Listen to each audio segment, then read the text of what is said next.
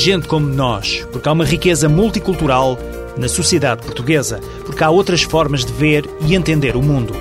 Por estas e todas as outras razões, existe este espaço, Gente como Nós, uma parceria TSF-ACIDI, Alto Comissariado para a Imigração e Diálogo Intercultural, aos domingos, sempre a esta hora.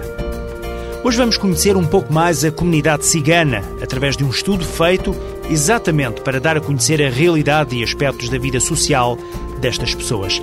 Afinal, a comunidade vive em Portugal há cerca de 500 anos, mas cinco séculos depois, sabemos pouco destes cidadãos portugueses de pleno direito. Uma primeira conclusão: grande parte dos ciganos vive em condições de pobreza. O relatório foi apresentado esta semana na Assembleia da República. Para já, vamos cantar os parabéns ao CNAI, ao Centro Nacional de Apoio ao Imigrante. O CNAI festejou esta semana cinco anos de existência. Nasceu em março de 2004 com o objetivo de responder às dificuldades dos cidadãos estrangeiros no processo de integração. No número 14 da rua Álvaro Coutinho, em Lisboa, estão reunidos diversos serviços, instituições e gabinetes de apoio ao imigrante. O Centro Nacional, que entretanto se estendeu também ao Porto, tem servido como exemplo de boas práticas no âmbito do atendimento e das políticas de integração. Nestes cinco anos de serviço, já foram feitos 1 milhão 230 mil atendimentos. O Centro Nacional de Apoio ao Imigrante de Lisboa está situado na rua Álvaro Coutinho, número 14, junto à Igreja dos Anjos, e é aqui que os imigrantes deslocam-se para resolver vários assuntos. No momento em que foram superadas as velas do quinto aniversário do CNAI, foi inaugurado um novo serviço, o Gabinete de Apoio à Qualificação. Também a marcar este aniversário foi lançado o CD musical Juntos na Diversidade. O álbum surgiu na sequência do espetáculo de encerramento do Ano Europeu do Diálogo Intercultural transmitido pela RTP. E este é o espírito da nova Europa. Uma Europa onde há diálogo e onde todos podemos mesmo ser diferentes. Vamos agora conhecer o relatório sobre a comunidade cigana em Portugal, uma iniciativa dos deputados da Comissão Parlamentar de Ética, Sociedade e Cultura da Assembleia da República. O relatório baseia-se em audições feitas o ano passado durante seis meses. O jornalista Rui Lavaredas acompanhou a apresentação do estudo. Vivem em Portugal há mais de 500 anos. A comunidade cigana tem resistido a muitas adversidades ao longo da história, mantendo sempre uma tradição e uma identidade muito própria. Mas é grave a situação atual. A maioria dos ciganos portugueses vive em condições de pobreza. Esta é uma das conclusões do relatório elaborado no âmbito do Ano Europeu para o Diálogo Intercultural. Maria do Rosário Carneiro, deputada do PS, foi a coordenadora do projeto e traça as linhas gerais do relatório. A população eh, vulnerável cigana, que é que é conhecida, é uma parte da comunidade cigana. Esta parte é diversa na sua composição e vive em situações de enorme pobreza, dependência, exclusão e alguma dela tem comportamentos fortemente marginais. Há um conjunto de circunstâncias que levaram a que esta comunidade fosse divergindo da comunidade geral, ficasse mais assimetricamente separada, robustecido nos seus valores e nas suas convicções próprias, o respeito intransigível pela família, pelos mais velhos e pelas crianças. Sendo certo que há uma proteção especial das mulheres, meninas, cuja virgindade tem que ser garantida, por isso é que saem da escola, e por isso toda a restante sociedade apresenta-se como uma ameaça. A alta comissária para a imigração e diálogo intercultural vê neste relatório um passo importante para melhorar as condições de vida da comunidade cigana. Para Rosário Farmaus, os mediadores podem ter um papel importante no terreno. Eventualmente no passado houve alguma resistência uh, era muito inovador. Neste momento que estão criadas as condições para que as pessoas percebam que este será o caminho, este é o caminho correto, porque ainda há muito a conhecer entre a, entre a comunidade cigana. Foi visível na apresentação deste relatório que está brilhante pelo seu pela sua exaustão, do ponto de vista da recolha de dados, mas que também nos demonstrou que ainda há muito que não sabemos que temos que conhecer. E nada melhor do que ter mediadores que possam fazer essa ponte. Juan de Dios Ramírez Hereida é o presidente da União Romana Espanhola. Este cigano, ou gitano, como dizem em Espanha, foi deputado no país vizinho e apresenta três fatores essenciais para resolver os problemas da comunidade. Primeiro factor, si los gitanos somos conscientes de que somos gitanos. Y encima estamos orgullosos de serlo, ya tenemos un gran camino adelantado en la lucha por la conquista de nuestros derechos. Segundo punto del orden del día. Es necesario que los gitanos seamos protagonistas de nuestro propio cambio. No podemos ser sujetos pasivos, esperando que el gobierno lo haga todo, el ayuntamiento lo haga todo, las asistencias. No, no tienen por qué hacerlo todo. Tenemos que ser nosotros los que hemos de participar activamente en el diseño de esas políticas y en la realización de esas políticas.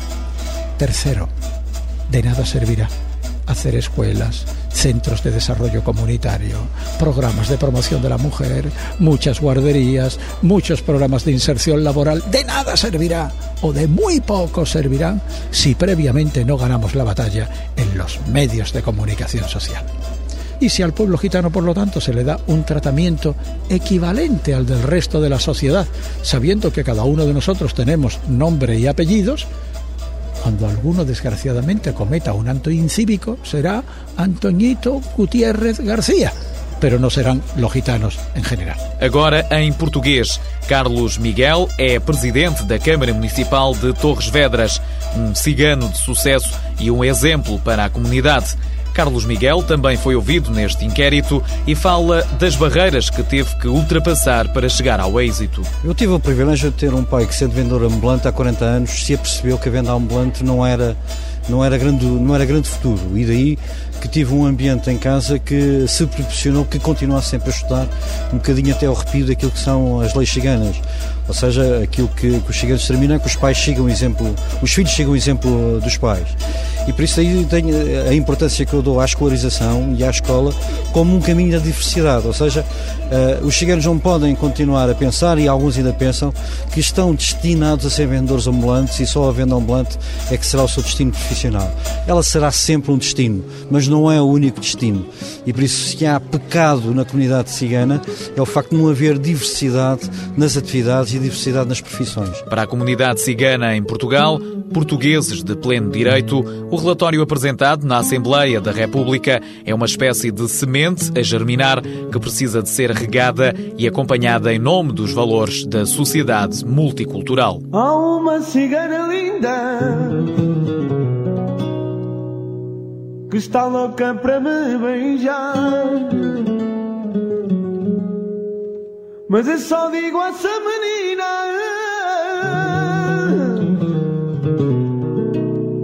Porque eu só quero a dançar Portugueses ciganos são entre 40 e 70 mil. Não se sabe ao certo. A comunidade é bastante reservada por questões tradicionais que os afastam de determinados instrumentos da convivência e parametrização da sociedade, ou seja, nem todos estão recenseados. Eu vou pedir a este povo que metam a mão no ar, porque esta música é tão linda e é tão fácil de dançar. Vamos pedir a este povo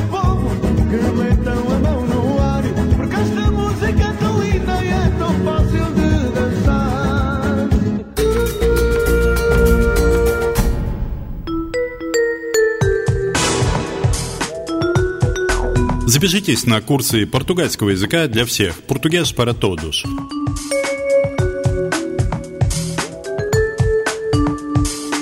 У вас есть две возможности. Базовый курс, который учитывается при натурализации, получении постоянного вида на жительство или документа для длительного пребывания в Португалии. С другой стороны, вы можете выбрать специальный курс для тех, кто работает в общественном питании, торговле, гостиничном хозяйстве, салонах красоты, гражданском и инженерном строительстве. Эти курсы бесплатные. Информацию о ближайших к вашему дому курсах вы можете получить по телефонам 808-257-257 или 21 810 6191, а также найти ее на сайте www.acidi.gov.pt знак дроби крен.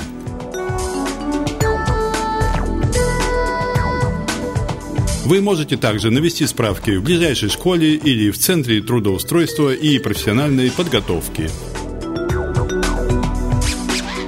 Изучение языка поможет вам в социальной и профессиональной интеграции. Инициатива КРЕН – Quadro de Referência Estratégico Nacional.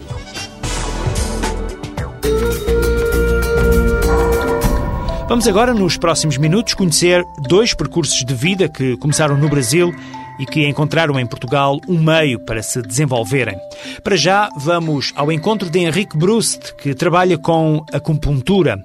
É um ramo da medicina tradicional chinesa. Consiste na aplicação de agulhas em pontos definidos do corpo. Henrique veio para Portugal mostrar os benefícios da acupuntura. Eu sou natural de Porto Alegre, Rio Grande do Sul, Brasil. Faço fronteira com o Uruguai. É, a minha cidade é muito parecido com a Europa por causa dos imigrantes italianos e alemães. Entretanto, que o meu pai é de origem alemão. É, foi muito fácil de me adaptar em Portugal, eh, que lembra muito a minha cidade. A família quis que ele seguisse as pisadas do pai, mas o caminho de Henrique foi outro. Quando era muito jovem, eh, estudei na escola militar no Brasil desde muito pequeno, porque meu pai, além de ser de origem uh, alemã, também é militar. E o sonho dele era ser militar. E eu dizia: eu não, não me vejo num quartel, num exército, numa aeronáutica. E sempre dizia: quero muito ser médico na área das medicinas. E resolvi também fazer o curso a outra licenciatura em medicina tradicional chinesa, aonde que foi o grande amor da minha vida. Me dedico muito, me fiz algumas especializações em acupuntura estética. Foi então que Henrique Brust decidiu sair do Brasil. O sucesso em Portugal tem ditado esta estadia. Há cinco anos atrás, quando cheguei cá, não se falava, falava em medicina tradicional chinesa, mas as pessoas sempre tinham um certo receio ainda mais brasileiro, falando sobre medicina tradicional chinesa era um pouco complicado, porque as pessoas associavam, utilizavam um charuto de mocha bustão para fazer o aquecimento, dizia: "Ah, ele faz faz uma queimos umas ervas, umas coisas assim". E, e, e, o brasileiro tem um pouco a ver com, uh, com essas coisas uh, uh, místico, mas a medicina tradicional não, não tem nada a ver com isso. Henrique é especializado em acupuntura estética, uma terapia chinesa usada para um fim específico. A acupuntura estética hoje conseguimos fazer, modificamos uma pessoa, principalmente na região do rosto é, conseguimos preencher ruguinhas, pequenas imperfeições através somente de agulhas e não é um método invasivo que isso é muito importante. É, e tenho conseguido é, muitas clientes nessa, nessa área e os resultados são espetaculares. Podemos também fazer acupuntura estética na região do rosto também, corpo uh, onde conseguimos combater a gordura indesejada. Os pacientes procuram Henrique Brust por várias razões, sempre com o objetivo de encontrarem nesta medicina uma solução para o problema pessoal. Bem-vindo a Costa é um desses casos. Eu conheci o Dr. Henrique depois de ter um período difícil de saúde em termos de stress, cansaço, eh, perdas de memória e que recorrendo a médicos de medicina eh, tradicional eh, me diagnosticaram que eu teria uma falta de irrigação cerebral e que problemas de circulação, de stress e tudo isso. A paciente Maria das Neves Paisana fala da opção por estas terapias milenares. A alternativa quer dizer qualquer coisa. Quer dizer que podemos escolher, que há uma alternativa mas uh, a medicina, nós esquecemos durante, durante, muito tempo que a medicina oriental é muito mais antiga do que a nossa. E, portanto, os métodos eh, são muito diferentes. Eh, também as especiarias vieram de lá para cá, foram de cá para lá e nós levámos o chá para a Inglaterra. Todas estas coisas hoje, no mundo globalizado, parece não terem importância, mas demoraram séculos. A medicina tradicional chinesa está apta a receber pacientes de todas as idades e a tratar qualquer patologia. Para exercer a profissão, Henrique Brust trocou o Brasil por Portugal e não se arrepende. Tenho saudade do Brasil, vou duas vezes por ano ao Brasil, é, mas o meu lugar é, é, em Portugal. Me identifico muito com Portugal, gosto muito do Brasil, é, onde que nasci, mas gosto muito de viver cá. É, como se fosse o meu país. Henrique Brust, um percurso de vida que passa por Portugal, como o que vamos ouvir também já a seguir. É mais uma história de vida, o percurso de Valdete. Veio do Brasil para trabalhar na área dos cuidados de imagem. É cabeleireira. Sempre apostou na estética. O gostar da estética, na verdade, veio assim por uma necessidade da família. A minha irmã quis montar um, um, um tipo de um spa onde reunisse a família inteira, cabeleireiro, estética, a, a moda. E na época eu tinha uma, uma boutique que vendia roupas finas. Só que o meu ex-marido dizia assim: Isso é um investimento muito alto, você não pode acabar. Mas eu quero estética. Então acabei com a boutique, mesmo contra a vontade dele, e fui a São Paulo fazer curso, Salvador, Rio de Janeiro, e criamos então a clínica de, de estética, né? E então eu comecei a me apaixonar, apaixonar pela área de beleza e daí então, pronto, comecei a minha vida é, de beleza. Para continuar a aposta na área da estética e cabeleireiro, Valdete decidiu partir à aventura pela Europa. Passei por uma fase muito difícil, que foi a separação do, do meu marido. Os meus filhos já estavam mais ou menos encaminhados, deixei na faculdade. Então eu decidi que era hora de mudar. E mudar para onde? Mudar para um lugar que eu pudesse exercer a minha profissão. Então eu fui primeiro para a Suíça, eu vi que realmente não dava, porque as mulheres de lá não se cuidavam, o clima era muito frio. Então decidi vir para Portugal porque já tinha cá a família, tinha cá meu filho, tenho cá uma irmã. Então vim para Portugal. E chegando aqui eu fiquei muito feliz. Quando eu vi o português, eu disse: ai meu Deus, que felicidade, eu estou em casa outra vez. Em Portugal, abriu um salão de beleza. Hoje, Valdete trabalha com uma equipa de portugueses e brasileiros. Coloquei anúncio no jornal, tentei recrutar pessoas de cá, mas infelizmente não consegui é, algum, algumas pessoas portuguesas para trabalhar. E então estou trabalhando com esse pessoal que são muito bons profissionais. A aposta no mundo da estética pode ter resultados positivos. Valdete apostou e ganhou. Nem sempre foi fácil, mas a brasileira lutou e abriu em Portugal um salão de beleza.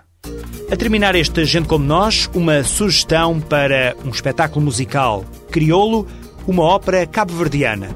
Inteiramente escrita em crioulo de Cabo Verde, este espetáculo aborda a história do povo cabo-verdiano através do seu idioma, da música e da dança. Criolo tem direção artística de António Tavares e música de Vasco Martins. A ópera leva cerca de 40 artistas ao palco, entre eles Sara Tavares. A estreia vai acontecer na próxima sexta-feira, dia 27, no grande auditório do Centro Cultural de Belém, em Lisboa.